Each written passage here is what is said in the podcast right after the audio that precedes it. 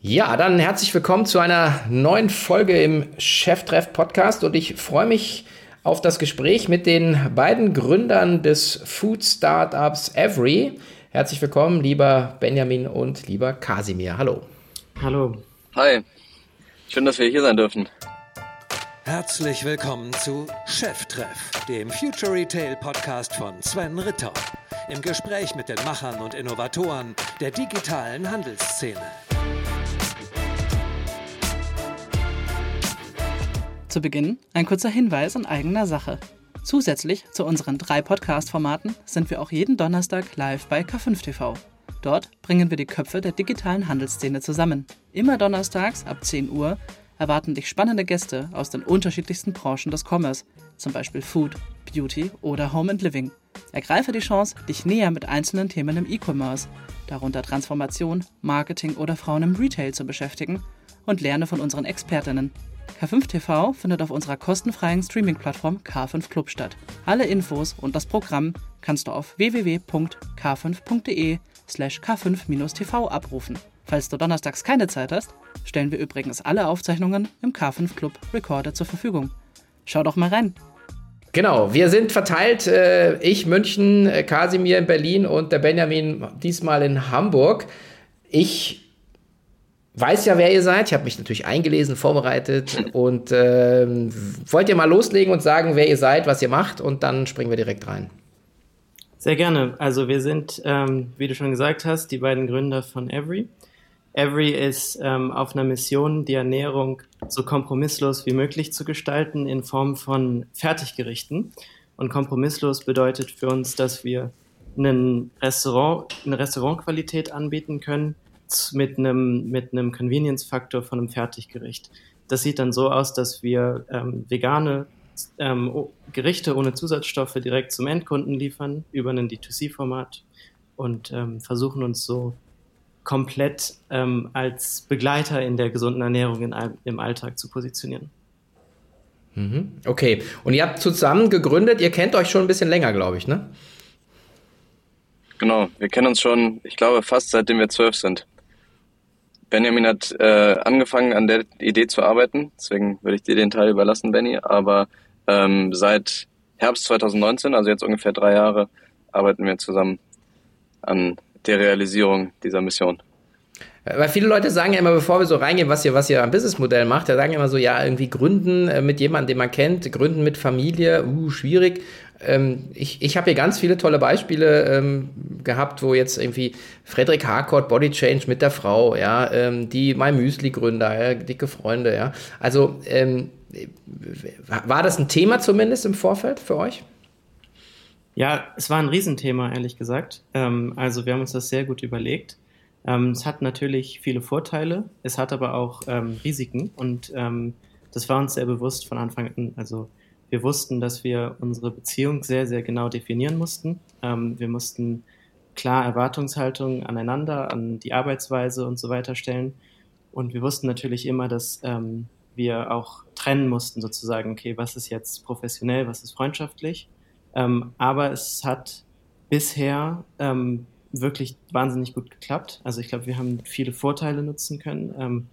Ganz wichtig ist natürlich so dieses Vertrauensverhältnis, dass man ähm, eine wirkliche auch Bezugsperson hat, dass man ähm, nicht irgendwie hinterfragen muss, okay, was sind jetzt die Intentionen dahinter, so, wieso denkt die Person so, sondern dass wir eigentlich ähm, ja blindes Vertrauen haben in ähm, letzten Endes, ähm, wie wir dran glauben an, an, an unser Geschäft und ähm, haben das eigentlich sehr, sehr gut gemanagt. Wir haben auch tatsächlich eine Zeit lang zusammen gewohnt ähm, was dann natürlich sehr intensiv war. Ähm, mhm. aber so viel zum Thema Balancieren, privat und professionell.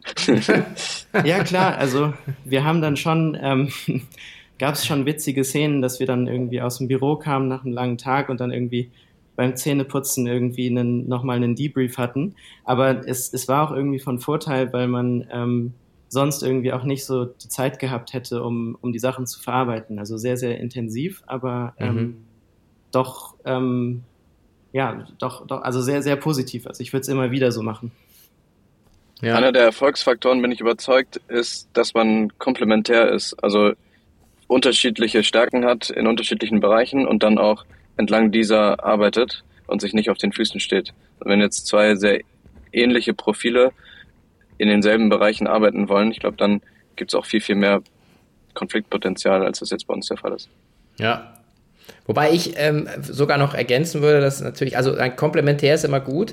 Dann ist ja die Frage, wie man die Schnittstellen definiert. Ne? Wenn man jetzt immer, sag mal hier das Beispiel, Jochen Krisch und ich, wir sind da super unterschiedlich und man sagt, hä, wie funktioniert denn das?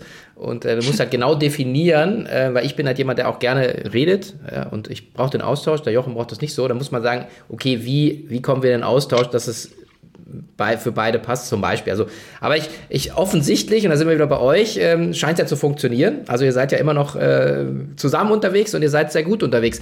Vielleicht äh, holt ihr uns mal ab, wo, wo steht Every aktuell so einfach ein bisschen Größenordnung, Einschätzung, auch Headcount äh, und so weiter, dass man so mal auch ein Gefühl dafür bekommt. Also ihr seid eben schon sehr viel mehr als jetzt, also eigentlich schon ein mittelständisches Unternehmen, würde ich fast sagen. Hm. Ja, wir, wir, wir haben den Teil, wie wir angefangen haben, leicht geskippt. Deswegen gebe ich noch ein bisschen Kontext, weil wir sind, also 2019 im Herbst haben wir angefangen, aber mit dann einem relativ schnellen Piloten, einfach mal um zu gucken, funktioniert das Konzept, gibt es Kunden, die daran Interesse haben, wie, wie, wie empfinden sie die Produkte und so weiter, haben dann mit den ersten 100 Kunden in 2019 Feedback gesammelt, das Produkt nochmal verbessert Anfang 2020 und sind im März eigentlich zeitgleich mit der mit dem ersten Lockdown live gegangen, ähm, also Ende März und dann in dem ersten Dreivierteljahr sehr, sehr gut Momentum aufbauen können und auch das, das, das Team geformt und ähm, das erste Mal ja gut sechsstellige Umsätze generiert. Mhm. Im letzten Jahr uns dann, ich glaube, versechs beziehungsweise versiebfacht auf ähm, einen mittleren Millionenbetrag äh, an Umsätzen und jetzt äh, sind wir dieses Jahr on track, äh, das weiter aufzubauen und das erste Mal einen achtstelligen Umsatz zu generieren, sind knapp 50 Leute bei uns im Team, die meisten hier in Berlin, mhm. ähm, aber auch ein paar remote, unter anderem auch bei dir in München.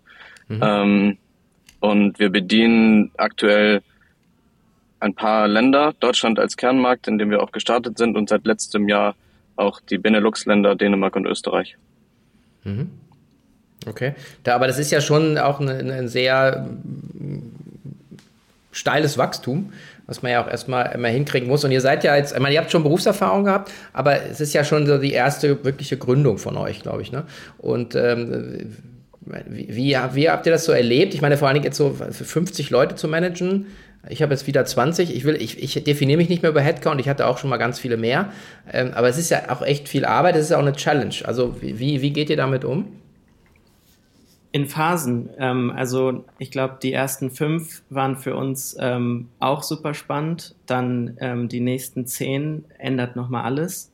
Ähm, mhm. Äh, bei so einer Größe von 25 muss man Sachen auch nochmal ganz anders interpretieren. Und jetzt ähm, bei dieser neuen Schwelle 50 ähm, haben wir wieder eine ziemlich große Umstrukturierung gebraucht.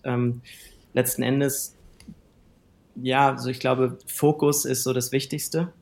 Ähm, es gibt immer wahnsinnig viele total attraktive Projekte, die irgendwie aufkommen und die dann auch isoliert betrachtet super sinnvoll sind und ähm, auch dann die, die einzelnen Leute, die sich vielleicht mehr mit dem Thema beschäftigen, auch noch umso aufgeregter sind.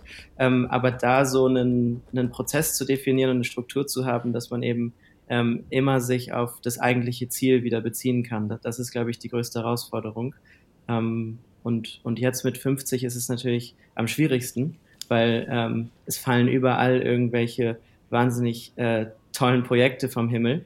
Ähm, und, und da dann aber mhm. irgendwie ähm, in einer guten Kultur sagen zu können, okay, wir machen aber diese 25 Sachen nicht und fokussieren uns dann lieber auf die drei. Ähm, das ist eigentlich die größte Herausforderung. Ähm, und, und natürlich die Teamgröße ist da der limitierende Faktor oder, oder also beides natürlich. Es ist, es ist limitierend für Fokus, aber mhm. es ist natürlich auch dann für die Umsetzung essentiell. Mhm. Mhm. Okay. Du, du, hast aber einen sehr guten Punkt auch angesprochen ähm, zum Thema erste Gründung. Natürlich ist es einfacher, wenn man es schon mal gemacht hat. Aber unser Ansatz war eigentlich immer, dass wir nicht wirklich versuchen müssen, es uns alles selber beizubringen. Also wir haben uns viel über Literatur natürlich weitergeholfen, aber wenn wir gemerkt haben, irgendwie sind wir hier stuck, auch sehr, sehr gute Erfahrungen gemacht mit externen Coachings. Okay. Kannst du ein Beispiel geben? Ja, also das, was Benny gerade angesprochen hatte, läuft gerade sogar noch. Wir haben, wir haben gerade ein beziehungsweise zwei, ja man könnte fast sagen Berater äh, im Team, mit denen wir sehr, sehr dediziert eine Struktur kreieren, die uns hilft, die Gesamtunternehmensziele zu strukturieren, daraus messbare strategische Key Results abzuleiten, mhm. die wir dann wiederum in zwei verschiedene Gruppen an Handlungsfeldern, das eine experimenteller, das andere eher in unserem gewöhnten Umfeld ableiten, wo wir wiederum dann die einzelnen Teams und Individuen äh, mit Ownership verteilen, was eine Weiterentwicklung von dem OKR-Prozess, den wir sowieso schon hatten, ist und uns hilft, dass wirklich jeder weiß, was ist das, was ich tue und wieso tue ich das eigentlich. Mhm. Okay. Das unterscheidet, glaube ich, so ein bisschen äh, die Gründer äh, der, der, jetzigen Generation äh, von, von mir damals. Also wir, wir haben, glaube ich, einfach immer erstmal gemacht und haben dann immer irgendwie wieder aufgeräumt. Ähm, und ihr geht relativ. Das haben wir aber auch oft gemacht. Naja, aber ihr geht natürlich gleich mit so einem Framework wie OKR oder so rein. Ja, das ist ja schon nochmal, ähm, glaube ich, also für, ich, ich finde es Next Level, muss ich ganz ehrlich sagen. Also, ich, also, wenn ich damals schon alles so gewusst hätte, hätte ich wahrscheinlich auch so gemacht, aber es war noch nicht so Common Knowledge. Insofern finde ich das schon ganz cool. Ich glaube, das hilft ja auch äh, dann einfach diese, diese Skalierung letzten Endes zu managen. Ne? Also, wie ihr sie gerade beschrieben habt, ähm, dass auch ähm, 50 Leute wissen, in welche Richtung muss ich eigentlich rudern. Ähm, ich ich würde gern ähm, nochmal zum, äh, zum, zum Ausgangspunkt kommen. Was war denn so die, die, die, die zündende Idee für, für Every? Ich meine, also vielleicht aus meiner Zusammenfassung nochmal, also gesundes Feel-Good-Food, ähm, pflanzenbasiert, schnell zubereitet, tiefgekühlt, ähm, auf einem sehr hohen Niveau, also ihr sagt Restaurantniveau, ähm, Preispunkt, glaube ich, ist so 8 Euro, ne? die, ähm, die, die Mahlzeit, was jetzt können wir auch gleich nochmal drüber sprechen. Ähm, aber war das sofort, so, war das die Blaupause schon oder ist das auch so, so entstanden along the way? Und was, was war die zündende, äh, das auslösende Moment, ähm, überhaupt in dieses Thema reinzugehen? Also der Auslöser war, glaube ich, ähm, ein, ein, ein, etwas schleichender Prozess. Also es gab jetzt keinen Auslöser per se, aber ähm, ich war immer sehr, sehr begeistert von gutem Essen. Also ähm, letzten Endes dieses Problem, wie esse ich, was esse ich und ähm, wie kann ich damit irgendwie meine Bedürfnisse ähm, decken. Also wie und vor allem, wie kann ich in Einklang bringen, dass ich äh, eine sehr, sehr gute kulinarische Erfahrung haben möchte, aber wie kann ich das auch koppeln mit, ähm, dass es einfach zubereitet ist, dass ich jetzt nicht irgendwie ewig kochen muss und so weiter. Also der, der moderne Anspruch an, an Ernährung ist ja extrem, extrem hoch. Also es muss gesund sein, es muss nachhaltig sein, äh, es muss super gut schmecken und ich will dafür keine Zeit investieren. Ne? Das ist das ist ja irgendwie so ein Thema, was ich dann auch mehr und mehr mitbekommen habe, als ich dann irgendwie fertig war mit Studium und irgendwie ähm, in in irgendwie ersten Jobumfeldern war so, dass man vernachlässigt es eben.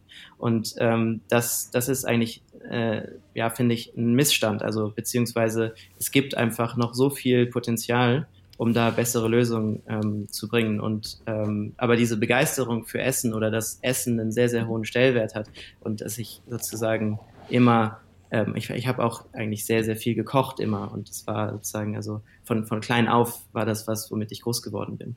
Ähm, und und habe irgendwie so gemerkt, okay, je älter man wird, je mehr man irgendwie erwachsen ist, desto mehr verliert man diesen Bezug eigentlich, obwohl es eigentlich so wichtig ist. Ähm, und, und, und, und dann die zündende Idee war eigentlich, okay, ähm, es gibt eigentlich nichts. Ich bin jetzt in dieser Situation, ich bin ähm, irgendwie, habe viel zu tun, ich will trotzdem irgendwie Sport machen, ich will ich will Freunde sehen, ähm, aber aber jetzt ähm, ja ist einfach ich, ich war damals in Paris, in wo man meint, okay, da gibt's eigentlich alles, aber mhm. effektiv habe ich nicht so gelebt, wie ich es mir eigentlich gerne vorstelle. Ähm, und, und das war, das war eigentlich die, der zündende Zeitpunkt sozusagen, okay, da, da muss es eigentlich was Besseres geben. Hm, okay. Und, und das Produkt, was ihr heute habt, vielleicht auch nochmal, äh, vielleicht zum Sortiment nochmal, also es ist halt äh, alles, also tiefkühl. Ähm, ich hatte jetzt 60 Produkte so, ja. give or take. Ja, grob. Das stimmt immer noch, okay. Mhm. Also wir haben ein ähm, Kernsortiment, das sind mhm. ähm, sozusagen die, die Hauptgerichte, die Bowls. Das ist dann ähm, ja letzten Endes was, ähm, wo wir auch ganz doll darauf achten, dass das eine, eine besondere Erfahrung ist. Also wir tun auch sehr hochwertige Zutaten rein. Wir haben zum Beispiel eine, eine, eine sehr beliebtes Gericht ist Forest Green. Das ist dann ähm, mit Spargel, mit ähm, Bärlauch mit, äh, mit, mit, mit Steinpilzen, also sehr hochwertige Zutaten mit Dinkel, mit einem ähm, Kürbiskernpesto, was so total dick ist. Das sind auch untypische Sachen, die man jetzt nicht in dem Kontext von ähm, Fertiggerichten, die man so im Supermarkt ähm, findet, zusammenbringt. Also das, äh, das war auch schon von Anfang an der Anspruch. Und dass es tiefkühl ist, war auch eigentlich klar, dass es so sein müsste, weil du kriegst eigentlich nicht diese Qualität hin mit dem Convenience, wenn du nicht ähm, die, die, die Schockfrostung sozusagen nutzt. Also die, die alle Zutaten, die wir verwenden, werden ähm, geerntet und werden am gleichen Tag verarbeitet ähm, und dann mhm. schockgefroren. Ähm, mit verarbeitet meine ich ähm, manchmal kurz blanchiert und dann ähm, bleibt es aber so in diesem, in diesem Zustand, bis es wirklich dann in der Pfanne beim, beim Endkonsumenten ähm, den letzten Schliff bekommt in diesem, in diesem Erhitzen. Und, und dieser Prozess ist eben auch ähm, wahnsinnig, wahnsinnig gut. Also es, es bringt eine, eine, eine extreme Qualität hervor, die es so eigentlich nicht ähm, zu bekommen gibt. Deswegen Stichwort, was war die Blaupause? Dieses Setup war eigentlich immer die Blaupause. Also das war schon klar, dass wenn wir sowas ähm, liefern wollen, das ähm, eigentlich mit Schockfrieren passieren muss. Mhm, okay, jetzt muss ich trotzdem natürlich auch fragen, also du hast natürlich auch Tiefkühl-Gene äh, äh, in dir, glaube ich, oder, äh, Benjamin? Ja. Also ohne, ohne dass wir sagen, dass, dass ihr jetzt dazugehört als Firma, aber ich meine, du bist ja, ist ja, da kommst du ja her, oder? Genau, also ähm, die, ich, ich, also ich bin groß geworden in, äh, im, mit ganz vielen Kulinarikern, die auch in der Lebensmittelindustrie ähm, tätig sind, auch mit Tiefkühlprodukten zu tun haben. Deswegen, ähm, mir war das schon ähm, sehr früh geläufig und deswegen kommt mhm. natürlich auch die Überzeugung, dass das ähm, eine, eine, gute Technologie ist und um sehr gute Qualität wirkt. Ähm, ja, das, das, das kommt nicht von, von irgendwo. Ähm, aber letzten Endes das Geschäftsmodell, was wir drumherum aufbauen und ähm, dass wir eben so ein großes Sortiment haben, dass wir so viele verschiedene Gerichte mhm. haben, die dann auch saisonale Relevanz haben. Also Stichwort Spargel gibt's dann im Frühling und äh, Pilze und Kürbis gibt's im Herbst und dass wir uns nicht mit dem Einzelhandel rumschlagen müssen, um irgendwie Listungen zu verhandeln, dass wir einfach ähm, in einem sehr kundenzentrischen Ansatz überlegen können, okay, was wollen die Leute wann und was ist auch ähm, ja, letzten Endes, was ist das, die optimale Produkterfahrung, damit ich das auch in meinen Alltag integrieren kann.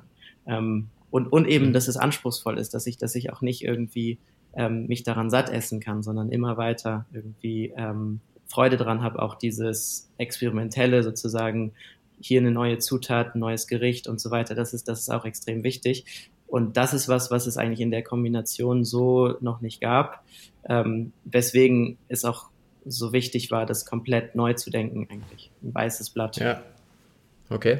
Jetzt Kasimir, vielleicht gehen wir da mal rein, ein bisschen so, weil äh, Benjamin hat es gerade gesagt, die, ähm, ihr seid ein rein D2C-Play, ja, und äh, ich glaube irgendwo auch, äh, wird ja auch schwierig mit, mit so einer Produkt- Sortiment oder mit Sortimentsbreite äh, in, in, in, in, den LEH äh, zu gehen. Ähm, wie groß ist der Markt insgesamt und was, was glaubt ihr, was, was ihr so da, da bewegen könnt? Ja, ich muss, also wir sagen immer, wir sind rein D2C, aber ich muss der Fairness halber sagen, dass es nicht mehr 100% akkurat ist, okay. weil wir in den letzten Monaten erlebt haben, dass sich auch ein immer größer werdender Pull realisiert hat aus Büros. Also mhm. als wir angefangen haben, waren ja alle zu Hause und da war irgendwie so, wir sind nur D2C und nur direkt der Kunde ist auch der Konsument äh, aufgestellt. Mhm. Aber viele, die uns entweder dann von zu Hause kannten, haben es mit ins Büro getragen oder Office Manager suchen neue Lösungen, um irgendwie das Büro attraktiver zu machen, etc. pp. Also da gibt's einen Bereich, der auch sehr gut wächst und äh, bei uns interessant ist, einfach als, als weiteren Anwendungsfall, aber 95 Prozent ist nach wie vor eigentlich unser Online-Shop und auf den Endkunden ausgerichtet. Nur der Vollständigkeit halber, wir haben jetzt auch ein kleines Team, das sich dediziert darum kümmert. Okay. Ähm, aber wie groß ist der Markt, ist es ist eine sehr komplexe Frage, finde ich, weil man muss die eigentlich entpacken insofern, dass das der Markt im weiteren Sinne ja aus unserer Perspektive ist wirklich Share of Mouth. Also wie viel schaffen wir es, unsere Produkte in die zwei Hauptanwendungsfälle, Mittag und Abendessen, von unseren Konsumentinnen zu integrieren. Und mhm. da bist du erstmal ja vor einem riesigen Markt, weil jeder isst zweimal am Tag am besten. Und mhm. ähm, das dann runterzubrechen auf, was ist eigentlich unsere relevante Zielgruppe, kann man anfangen und ähm, den gemeinsamen Nenner identifizieren. Und das ist eigentlich bei allen, dass sie irgendwie in der Situation nicht die Zeit haben, um jetzt eine Alternative zu nutzen. Und ja. natürlich muss man auch sagen, der Preispunkt schränkt den Markt in gewisser Weise ein. Anfangs dachten wir auch, okay, es ist vegan, wir nähern uns irgendwie über, wie viele Veganer gibt es eigentlich im Markt an, mhm. aber das ist, äh, hat sich komplett als ähm, Irrtum herausgestellt, weil die meisten mhm. unserer Kunden sind gar nicht rein vegan, sondern freuen sich, dass die Produkte halt pflanzlich sind und sie dadurch wie häufiger mal pflanzlich äh, essen können und äh, das ist auch so sehr, sehr gut für uns. Ähm, ja. in, in, insofern bewegen wir uns schon in einem Massenmarkt, weil das Produkt einfach für sehr viele relevant ist. Ich meine, der Name kommt auch daher, Every ist für Everyone und soll eben jederzeit es dir ermöglichen, sich äh, gut und ausgewogen zu ernähren. Mhm. Ähm, und wir wissen aber auch, dass online die Penetration von Lebensmittelhandel jetzt noch nicht auf über 50 Prozent ist, eher im geringen zweistelligen Bereich. Als wir angefangen haben, auch noch einstellig. Corona hat dann natürlich auch einen, einen starken Shift bedeutet, ähm, der auch nicht zurückgeht. Also das, da, da sind wir fest von überzeugt, weil es einfach auch viel Convenience mit sich bringt. Aber nach wie vor kaufen vor allem die Deutschen ja sehr gerne ihre Produkte auch im LEH ein. Ja, das ist ja die Frage gewesen, so ein bisschen, also man kann sich dem Ganzen ja nähern, ja, ich meine, er sagt halt irgendwie, ich glaube irgendwie über äh, etwas 1,1 Milliarden, es ist so der TK-Markt in Deutschland, aber das ist ja, ist ja auch wieder nur eine krude Näherung, weil, wie du sagst, äh, und genau, der Veganer, ähm, also... Ja, also, dazu, äh, das haben wir uns auch mal angeschaut, aber ja. super viele unserer Kunden haben vorher noch nie ein Tiefkühlprodukt gegessen, ja. weil sie dachten, Tiefkühlung ist ja nicht so gut mhm. und sind dann ganz überrascht. Also es ist, es ist, ist deswegen irgendwie schwierig, da so die Metriken zu finden, um zu sagen, das ist genau der Total Addressable Market für uns. Aber was, was ähm, würdest du jetzt pitchen? Ich weiß, ihr seid eigenfinanziert, aber was wären so die drei Treiber, äh, die du, oder vier, drei bis fünf Treiber, die du sagst, deswegen ist das ein geiles Unternehmen, deswegen ist das ein geiles Produkt. Also, weil ich liebe das immer auch zu denken, nicht in bestehenden Märkten, sondern zu sagen, hey, lass mal Märkte aufbrechen. Mein Lieblingsbeispiel hier in München ist das Knusper. Ich halt, ja, es gab Rewe, es gab die ganzen anderen, aber ich bin der totale Jünger, weil das einfach frisches Brot, frisches Fleisch, genau die Marken, die ich brauche, ja. Ich krieg noch meine Getränke geliefert, ja. Also, und die haben nur kombiniert, was schon da war und es ist ein komplett neues Produkterlebnis. Also, was ist da der Pitch? Warum ist es geil, was ihr macht? Bei Knusper sind wir übrigens auch erhältlich. Yes! ähm, ja, ich würde sagen, drei Sachen, äh, die und also drei, drei Trends, die wir bedienen, die auch dafür stehen, dass das Produkt, wir sagen mal, future-proof ist. Und das ist einerseits ähm, der riesige Trend, Benjamin hat es eben auch gesagt, bei der Ideation sozusagen für Convenience. Mhm. Also die modernen Menschen suchen einfach nach Lösungen, die möglichst convenient sind. Ja. Aber gleichzeitig sind die, die viele der Lösungen, die eben convenient sind, Produkte, die einen Kompromiss eingehen bei der Produkterfahrung. Und das ist der zweite Faktor.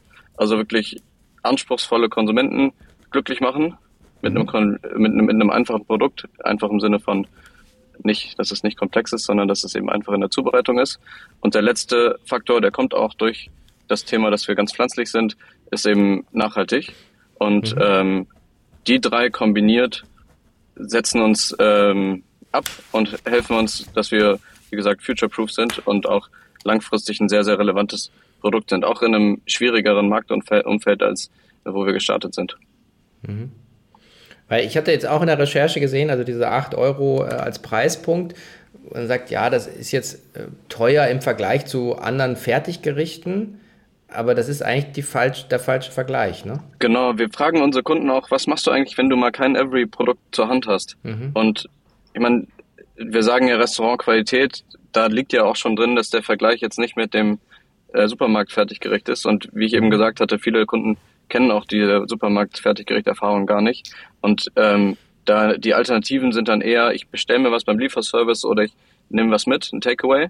Ähm, aber in der, bei der Frage, was machst du, wenn du mal keinen Every zu Hause hast, kommt auch, also kommt teilweise frustrierende Sachen raus, wie ich esse nichts oder ich mache mir einfach ein Brot mit Avocado oder sowas ähm, oder halt irgendwas Ungesundes. Und das sind, mhm. das sind irgendwie so Frustrationspunkte bei den Kundinnen, die, die wir einfach ähm, sehr gut lösen können und dementsprechend auch unser Pitch wirklich integrier es in deinen Alltag, weil dann merkt man auch wirklich die, die Benefits. Ich meine, wenn man jetzt einmal ein Produkt von uns isst, dann hat man vielleicht einmal Freude dabei, aber es bewegt dann auch jetzt nicht wirklich was. Mhm. Ja. Jetzt, äh, wenn ihr in D2C seid mit TK, habt ihr natürlich dann ein großes Thema ist Kühlkette und, äh, und Zustellung. Wie, wie löst ihr das? Ähm, ich weiß, ihr seid äh, vor allen Dingen auch stark natürlich in, in Ballungsgebieten, aber du hast mhm. selber gesagt, ihr seid in mehreren Ländern, also das ist ja schon auch eine Challenge, ne? Ja, Ballungsgebiete stimmt, aber interessanterweise auch sind wir gerade im kleinerstädtischen und ländlicheren Bereich ähm, sehr stark, was mhm. die vor allem die langfristige Entwicklung der Kundenkohorten angeht, weil da gibt's einfach keine relevanten Vergleichsangebote. Die Leute mhm. freuen sich, dass sie da endlich auch mal was Gesundes bestellen können, weil irgendwie in deren Ort es maximalen Pizzalieferservice gibt. Also das, das hatten wir am Anfang auch nicht so richtig auf dem Schirm, das, das vielleicht so als kleines Side Note. Ähm, aber sonst ist vor allem Logistik und Kühlkette im Kontext von Nachhaltigkeit auch eine Herausforderung. Weil als wir angefangen haben zu schauen, was, wie, wie wird eigentlich so Tiefkühlung normalerweise geliefert, ist so der Goldstandard nach wie vor die große Styropor-Box. Ähm, und das war natürlich für uns überhaupt keine Option. Und dann haben wir lange nach guten Lösungen gesucht und mit der wir aktuell arbeiten, ist eine Isolierung aus Stroh, da drum ein Papierumkarton, die Gerichte sind drin und dann arbeiten wir mit äh, Trockeneis und teilweise so Gelpacks, die, also letztens wie so, ähm, man kennt das ja, wenn man sich mit Kühlpack an den Arm hält. Ähm, so, so, so ist das Setup. Damit können wir ungefähr 30 bis 36 Stunden, je nachdem wie warm es draußen ist, äh, es kühl halten und äh, dann, dann kommt es über den Postweg in den meisten Fällen, aber in ungefähr, zumindest jetzt in Deutschland, 75 Prozent der Fälle, äh, sorry, 25 Prozent der Fälle ähm, sind wir in Ballungsgebieten mit einem Lieferpartner unterwegs, der taggleich mit einem Fahrradkurier zustellt und da sparen wir uns das komplette Verpackungsmaterial und äh, das macht natürlich Spaß aus einer Verpackungsperspektive, aber auch Kundenerfahrungssicht, weil zwei Stunden in einem Zeitfenster einfach sehr, sehr planbar ist. Mhm. Und das macht ihr dann selber über einen Online-Shop dann, gell? Genau, also man, man, man gibt seine Postleitzahl ein und dann mhm. sieht man, qualifiziere ich für, für, für diese Dienstleistung und dann kann man sich dann ein, ein Zeitfenster auswählen. Mhm. Dann ist ja eigentlich so jemand wie Knusper in, quasi mit, äh, mit elektronischen Gummiregalen für euch ja ganz gut, weil wenn die, wenn die euch reinnehmen, das ist ja dann nicht ein Gerangel um, die, äh, um, um den Shelf Space, ne? Genau, ja, Knusper ist ein, ist ein sehr guter und auch verlässlicher Partner. Wir arbeiten jetzt auch schon eine ganze Weile zusammen und ähm, haben uns auch gefreut, dass sie dann die nächsten Städte mit Frankfurt äh, dazugenommen haben und äh, mhm. ja, wir, wir sind auch bei anderen Quick-Commerce-Playern ähm, gelistet und auch gelistet gewesen teilweise, aber äh, Knusper ist so von dem Kundensegment auch sehr, sehr überschneidend mit dem, was wir eigentlich so bei unseren Kunden sehen. Ja, es ist natürlich jetzt, also ein limitierender Faktor, muss ich auch mal fragen, ist natürlich so ein bisschen auch Education, ne? Weil das, ähm, das, das, das Thema so gesunde Ernährung, also es gibt immer noch 40 Prozent der Leute, die also im Discount kaufen, ja, oder, oder preissensitiv kaufen. Das hat jetzt nichts mit Ernährung per se zu tun, da gibt es auch Bio, aber es ist ja schon immer eine Frage auch des, der Awareness, äh, Benjamin. Also ähm, macht ihr da was oder sagt oder reitet ihr auf dieser großen Welle, ähm, äh, in der man ja immer meint, da sind alle drin, aber ich glaube gerade so die meine oder eure Bubble, äh, die ist nicht sehr repräsentativ wahrscheinlich für Deutschland und Europa. Aber ähm, so, wie siehst du die Entwicklung da? Also ich glaube, ähm, die Welle ist schon ehrlich gesagt ziemlich groß. Ähm, mhm. das, das ist schon eine sehr, sehr starke Dynamik im Markt. Ähm, es gibt ja auch viele Studien, die sagen, okay, alle Leute wollen es. Also das sozusagen, das heißt ja noch nicht, dass sie es wirklich kaufen, aber dieses Selbstverständnis ist schon, ich will gesünder sein, ich will nachhaltiger sein und ich bin auch zumindest in meinem Kopf bereit, mehr dafür auszugeben. Die Realität, völlig richtig, ist noch, glaube ich, woanders so. Ähm, dafür laufen ähm, die Leute immer noch zu gerne zu den Discountern, was ja auch per se okay ist, aber es gibt schon, glaube ich, ähm, einen sehr, sehr großen Anteil, die da schon angekommen sind. Ähm, Gerade auch ähm, in, ja, in, in, in diesen Bubbles. Ähm, aber das ist, das ist, glaube ich, für uns auch gut. Also ich glaube, wir sind schon ein Produkt, was irgendwo ähm, etwas mehr jetzt erstmal in dieser Phase Richtung Prosumer geht. Ähm, aber wir sehen natürlich auch, wenn wir jetzt irgendwie Kunden ähm, Gespräche haben und so weiter, die, das, das, das, das, das breitet sich dann schon auch aus. Also ähm, wir haben ähm, ziemlich viel Empfehlungen dann und wir haben es irgendwie gesehen, also äh, wir, wir haben es mal probiert und haben es weiterempfohlen, also das, das hören wir schon viel, weil es geht ja nicht nur darum, also ich glaube, gesund ist auch so ein sehr ähm, variabler Begriff, ne? also was ist schon gesund? Das ist auch ähm, Definitionsfrage im Auge des Betrachters, aber ja. ähm, letzten Endes ähm, sind wir ja schon sehr fokussiert auf das Geschmackserlebnis trotzdem. Also das ist mhm. für uns trotzdem der, der wichtigere Punkt. Ähm, aber wir wollen eben zeigen, dass es, dass es eigentlich kein Konflikt ist. Mhm. Ja, am Ende muss es schmecken äh, und, und bezahlbar sein. Und äh, ich glaube aber viele Leute, die, die äh, würde ich jetzt mal einfach unterstellen, ich kann es ja unterstellen, sagen, die irgendwie zu den goldenen äh, äh, Arches gehen, äh, zahlen 100 pro das Doppelte ähm, für das Meal. Ähm, ja, klar, du bist ja immer völlig schockiert, wenn du von denen da weggehst, denkst du so, ey, was habe ich jetzt gezahlt für ich fühle mich nicht gut. Und ähm, ich glaube, das ist ja auch ein bisschen so der, der Pitch, den ihr habt, ne? zu sagen, ja. eigentlich ist es total affordable äh, für das, was du bekommst. Ich habe gestern, ähm, bin ich spät abends in Hamburg angekommen und aus Interesse gibt es, es gibt ja bei KFC jetzt die neuen Veggie Nuggets. Mhm. Die habe ich mir gekauft und ich bin hinten umgefallen, weil sechs Stück kosten 9,99. Und da dachte ich mir echt so, okay, ähm, ja. geil, ich hätte jetzt tausendmal lieber eine Every Bowl gehabt. Ähm, ja. Wäre besser gewesen. Ähm, und, und ja, also ich glaube, wir sind da schon sehr kompetitiv, ähm, wenn man es mal mit den richtigen ähm, Alternativen vergleicht. Ja, naja, es ist ja wieder so das Denken, im Prinzip so die, die Spielwiese eigentlich zu erweitern und zu sagen, in, in, was ist das Playing Field für euch? Ähm, Playing Field Kunde, ähm, wie, wie, kommt ihr, wie kommt ihr an die Leute ran? Also klar, Word of Mouth, aber man braucht ja ein paar, die dann weiterempfehlen. Also was ist so, was funktioniert für euch? Ähm, wie, wie, wie, wie geht ihr in den Markt? Äh, das ist auch ein schwieriges Marktumfeld ja geworden. Ja, auf jeden Fall. Also Word of Mouth ist leider auch noch nicht der größte Kanal. Äh, das baut sich jetzt gerade auf, aber ist natürlich das Beste, was man sich wünschen kann. Ähm, nee, wir, wir, haben, wir sind relativ klassisch gestartet äh, mit den üblichen Online-Paid-Kanälen. Äh, also ähm, haben angefangen ganz früh mit ähm, Brand-Kooperationen mit, ähm, mit, mit Influencern, mhm. sind dann ähm, mehr in Paid Meta gegangen und ähm, haben immer mal wieder verschiedene Sachen probiert. Ähm, YouTube, wir haben auch mal eine Direct-TV-Kampagne gemacht, ähm, letztes Jahr im mhm. Januar. Ähm, wir haben die, die, die, die, das, Google natürlich, ähm, aber das sind jetzt mittlerweile auch ähm, so die, die größten. Also wir sind leider immer noch ziemlich meta-abhängig muss man klar sagen, ist aber auch ein Fokus, da jetzt runterzukommen. Du sagst es eben, Marktumfeld ist echt schwierig geworden. Ähm, in den letzten zwei Jahren haben sich die CPMs ja irgendwie verdoppelt. Ähm, das, ja. das, das ist natürlich ähm, ein, ein Problem. Also ich glaube, die, dass die Kundenakquise über so diese ganz klassischen Wege, wie es vielleicht vor fünf Jahren noch irgendwie total gut ging, das, das ist definitiv nicht mehr so und deswegen orientieren wir uns jetzt auch mehr Richtung eben organischen Kanälen. Wir achten auch jetzt viel mehr auf unsere Retention. Das, ähm, das ist ja auch ein wichtiger Faktor, ähm, dass wenn die Akquise extrem hoch wird, was sie wird, und das wird sich auch realistischerweise nicht ändern, ähm, ja. dann, dann, müssen wir eben ähm, die, die, die, die Kunden besser ausbauen und ähm, dafür sorgen, dass sie, dass sie wirklich auch dann länger bei uns bleiben, investieren dann eben entsprechend noch mehr in die, in die Produkterfahrung. Ähm, ja, das, das ist so ich glaube, ja. ich glaube, ähm, Influencer, Markenbotschafter, das ist, das ist schon noch ein, ein, sehr, sehr interessantes Feld. Also wir haben ganz klassisch auch bei Instagram angefangen ähm, und sind da auch immer noch, ähm, investieren da auch weiter rein, ähm, bauen auch das Team auf und das, das, das wird auch immer besser. Ähm, aber auch gerade so Podcasts oder sowas, das sind auch ähm, total spannende Felder. Ähm, ja. Ja.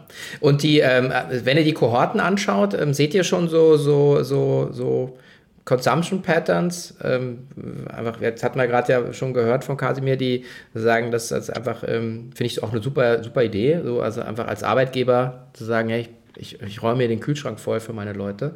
Ähm, Gibt es da schon sowas, was ihr absehen könnt? Ähm? Ja, es ist immer sehr abhängig von ein paar Faktoren primär bei der ersten Bestellung natürlich auch, wie viel Platz hast du eigentlich in deinem Tiefkühler? ähm, aber wir haben eine Mindestbestellmenge von sechs Gerichten. Mhm. Das heißt, irgendwie theoretisch kann man sich dann für eine Woche eindecken.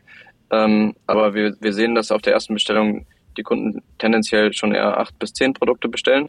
Und ähm, bei wiederkehrenden Bestellungen wächst der Warenkorb äh, dann noch weiter. Also sieht man schon auch, man hat natürlich irgendwie so Vorbehalte bei der ersten Bestellung probiert, gefällt einem und dann ist man auch gewillt, mehr zu bestellen und wir incentivieren das auch durch attraktivere Preise, je größer der Warenkorb.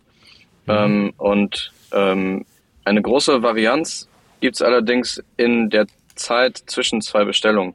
Weil dadurch, dass die Produkte gefroren sind, kann man sich ja theoretisch ein Jahr Zeit lassen, bis man alles auf ist. Ja. Ähm, und da gibt's einige Heavy-User, die wie gesagt irgendwie in einer Woche am besten zweimal am Tag die Produkte konsumieren und andere, die es eher so als Fallback-Lösung nutzen und dann vielleicht nach zweieinhalb Monaten wieder bestellen.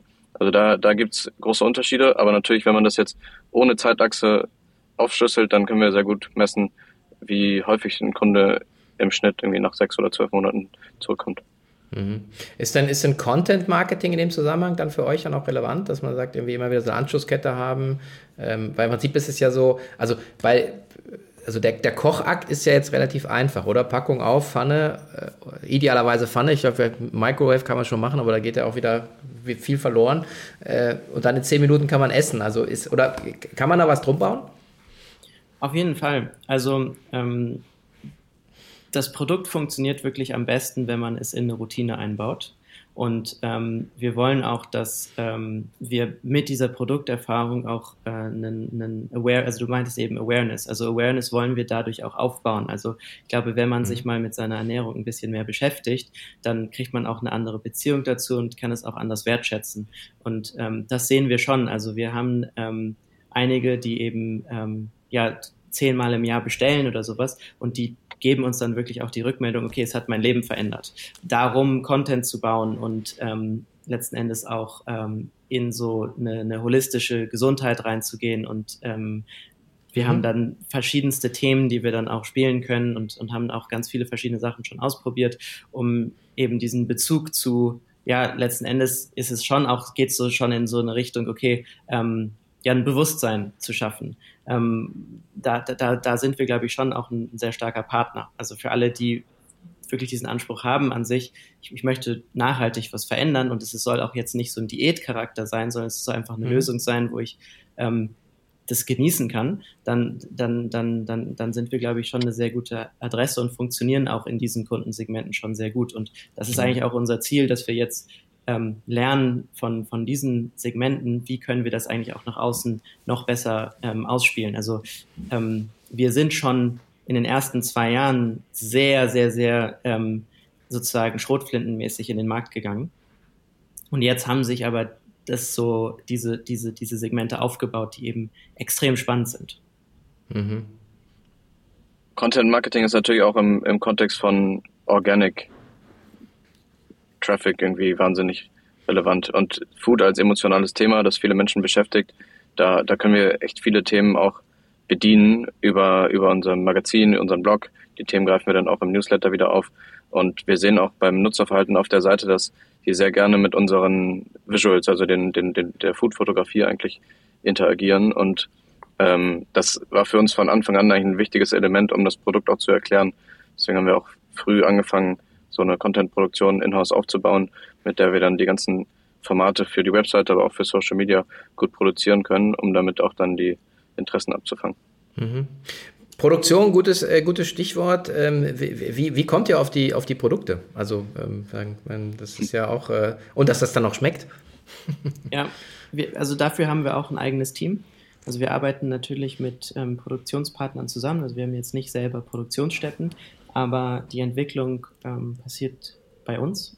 Und ähm, wie kommen wir auf die Gerichte selbst? Ähm, das ist eigentlich wirklich so ein äh, laufender Prozess. Also ähm, oft ist es so, dass wir eine, eine grobe Inspiration irgendwie haben durch, ich meine, es ist ja Food-Content-Rezepte sind ja allgegenwärtig. Es ist nicht besonders schwer, ähm, solche Sachen zu bekommen.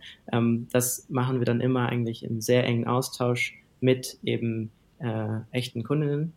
Ähm, gucken, in welche Richtung sollen wir gehen, ähm, saisonal, ähm, vielleicht auch, könnte immer so ein Aufhänger sein, ähm, welche Geschmacksrichtung. Also wir haben jetzt so verschiedene Themenwelten auch. Also wir haben so diese klassischen Bowls, die dann eher so eine, eine Quinoa-Basis oder sowas haben. Dann haben wir mhm. viele Pasta-Gerichte auch. Dann haben wir ähm, Currys. Dann haben wir ähm, Reisgerichte ähm, und, und, und haben eben jetzt letzten Endes recht viel experimentiert, haben einfach das Sortiment aufgebaut, weil eben diese Varianz und dieses, dieser, dieser Neuheitsfaktor ist total wichtig.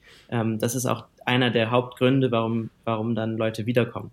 Ähm, es ist wie so eine wechselnde Tageskarte in einem Restaurant, denken wir eigentlich immer. Ähm, aber ja. diese Erfahrungswerte ähm, sind natürlich dann sehr, sehr, sehr informativ für, wie wir dann uns weiterentwickeln. Also wir sammeln einfach die ganze Zeit mega viel Feedback ein ähm, und ähm, testen das auch. Also wenn wir Prototypen haben, wir können innerhalb von einem halben Tag eigentlich einen neuen Prototypen entwickeln und den würden wir dann erstens im Team probieren und dann aber auch ähm, vielleicht, wenn, wenn wir ein bisschen mehr Sicherheit wollen, dann an, an, einen, an einen Panel, was dann aus, ähm, ja, aus, aus, dem, aus dem Kundenbestand sozusagen ähm, ähm, geleitet wird. Ja. Mhm. Und das, das was ich immer, oh sorry, das, was ich immer so spannend finde, ist eigentlich das Rezept und die Idee, was wir machen wollen, ist das eine, aber wie man das dann übersetzt auf ein zu produzierendes Gericht, ist eigentlich, also der, auch wir haben am Anfang mal Produkte gemacht zusammen mit Influencern, die auch vielleicht ein Kochbuch rausgebracht haben und so mit einem reinen Rezept kann man eigentlich nicht viel anfangen, weil das ist dann überhaupt nicht abbildbar. Und dafür haben wir dann eigentlich das Team aus Spezialisten mit unterschiedlichsten Perspektiven. Also welche sehr mit kulinarischem Fokus, Lebensmitteltechnologie, die dann sozusagen auch verstehen, okay, was ist eigentlich umsetzbar, was ist nicht umsetzbar und wie kann man das jetzt so produzieren, dass es am Ende dann auch so schmeckt, wie wenn man es jetzt selber kocht.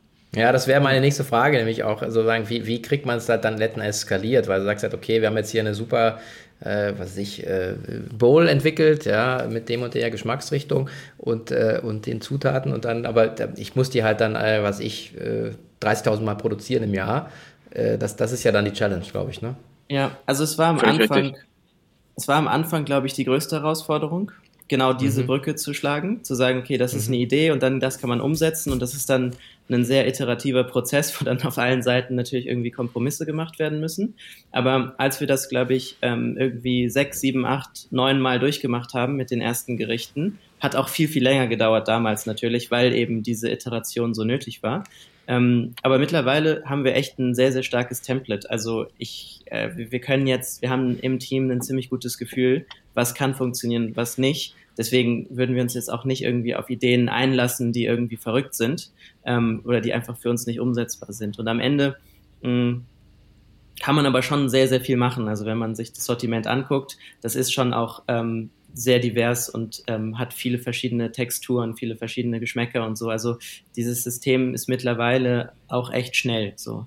Ähm, aber es besonders hat komplex gedauert. ist eigentlich immer ein besonders komplex ist eigentlich immer ein neues Format. Also wenn man jetzt eine weitere Geschmacksrichtung in einem existierenden Format, jetzt zum Beispiel Bowl macht, das ist gelernt und verstanden. Mhm. Aber wenn wir jetzt was anderes machen wollen, ich sage jetzt mal als Beispiel eine vegane, glutenfreie Pizza, dann braucht man ja ganz andere Produktionsanlagen, um, um sowas mhm. abzubilden. Und da dann wieder im Zweifel einen Partner zu finden, der genau den Kriterien entspricht, die wir so haben, das ist dann ein sehr, sehr langer Prozess. Okay. Ja, das kann ich, äh, kann ich nachvollziehen. Ist denn ähm, sagen LEH stationär, sagen, also aktuell nicht, aber ist das, ist das denn grundsätzlich denkbar, wenn dann die Nachfrage so groß ist und die sich na, um euch kloppen, dann würdet ihr das schon machen wahrscheinlich, oder? Ja, wenn uns die Türen eingelaufen werden ähm, und wir ein super Angebot bekommen, würden wir wahrscheinlich nicht Nein sagen.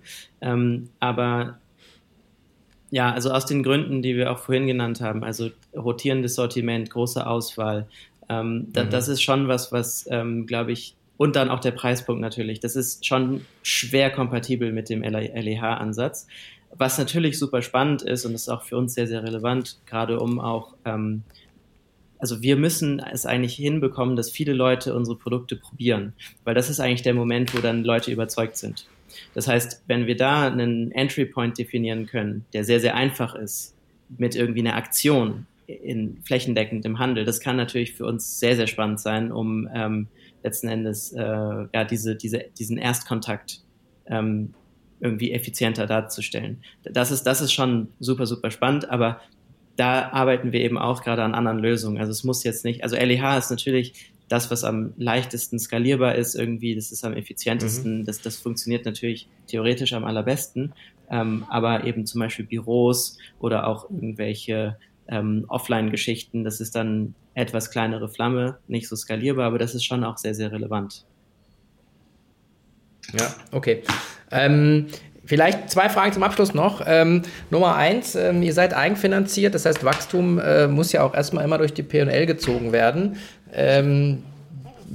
Bremst euch das oder ist es auch denkbar, dass ihr äh, nochmal irgendwie eine Finanzierung aufnimmt? Gut, gerade ist das Umfeld jetzt nicht so, nicht so hot, also ist mir auch klar.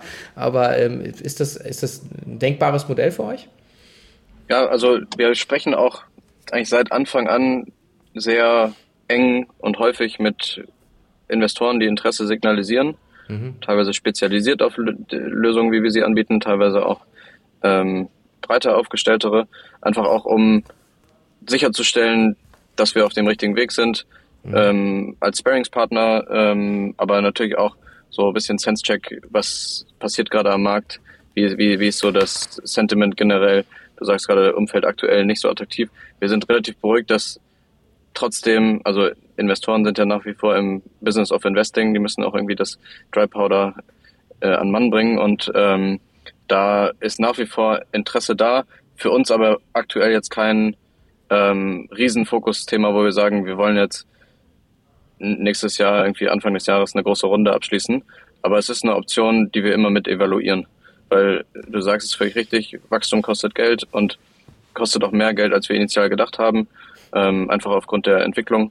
Ähm, und selbst wenn man profitabel wird mit den Kunden, was bei uns der Fall ist, dauert es ja ein bisschen, bis der Kunde dann wiederkommt. Und in dieser Phase muss man eben dann auch, äh, ja, charmant hast du es ausgedrückt, das, dieses Wachstum durch die P&L ziehen. Und ähm, da, ist, da ist dann eben die Frage, wie viele Neukunden kann man sich in einem gegebenen Zeitpunkt mit welcher Finanzierungslösung eigentlich gerade leisten. Ähm, aber bisher würde ich nicht sagen, dass es uns äh, limitiert hat sondern ähm, setzt auch den Fokus sehr richtig auf irgendwie nachhaltiges Wachstum, dass wir immer schauen, okay, ab wann kann man wie und wo profitabel werden. Und äh, wir haben ja auch in der Vergangenheit Konzepte gesehen, wo das vielleicht von Anfang an nicht so sehr im Fokus war. Ja, ich bin ein großer Freund von Knappheit. Ähm, also äh, Knappheit erzeugt Kreativität. Äh, und immer dann, wenn es nicht knapp ist, dann kommt der Slack. Und dann haben ganz viele Leute ganz viele tolle Ideen und dann muss man die nachher wieder einkassieren. Abschließende Frage an euch beide. Ähm, wenn ihr zurückreisen könntet, bei euch ist jetzt leider nicht so eine weite Reise zurück, äh, so drei Jahre ähm, ähm, an den Anfang von Every.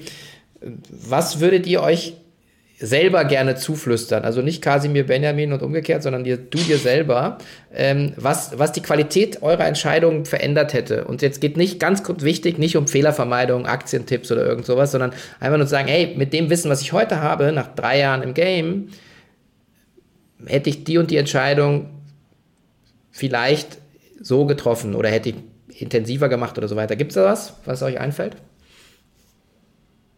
Soll ich anfangen? Ähm, Gerne. Also für, für mich ist es ähm, Thema Instinkt, Bauchgefühl.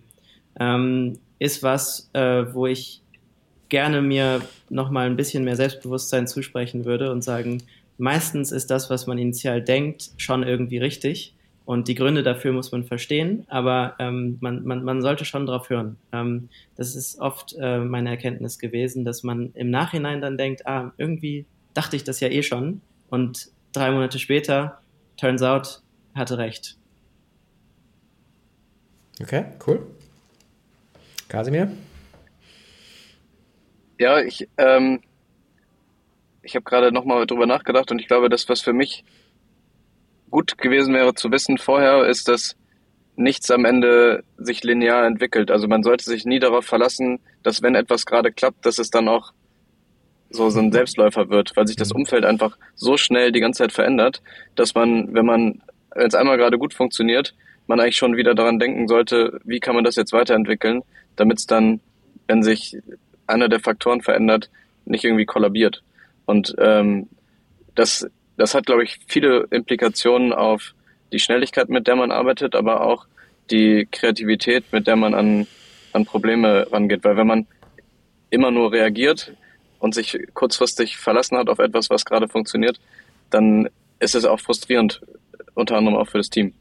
Mhm.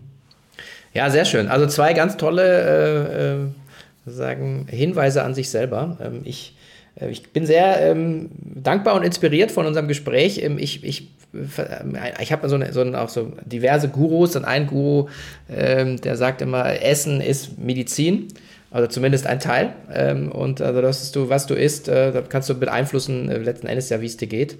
Und insofern ist das wahrscheinlich mit euch eine sehr schöne Alternative, die ich übrigens jetzt wirklich auch dann ausprobieren und bestellen werde über meinen Lieblingskanal Knusper. ähm, das ist für mich die, das niedrigschwelligste äh, Angebot ähm, und freue mich drauf und dann werde ich euch berichten. Insofern ganz, ganz herzlichen Dank an euch zwei. Ich drücke euch ähm, alle Daumen und äh, ja, ähm, coole Story. Danke. Tausend Danke, Dank dir, hat Spaß gemacht.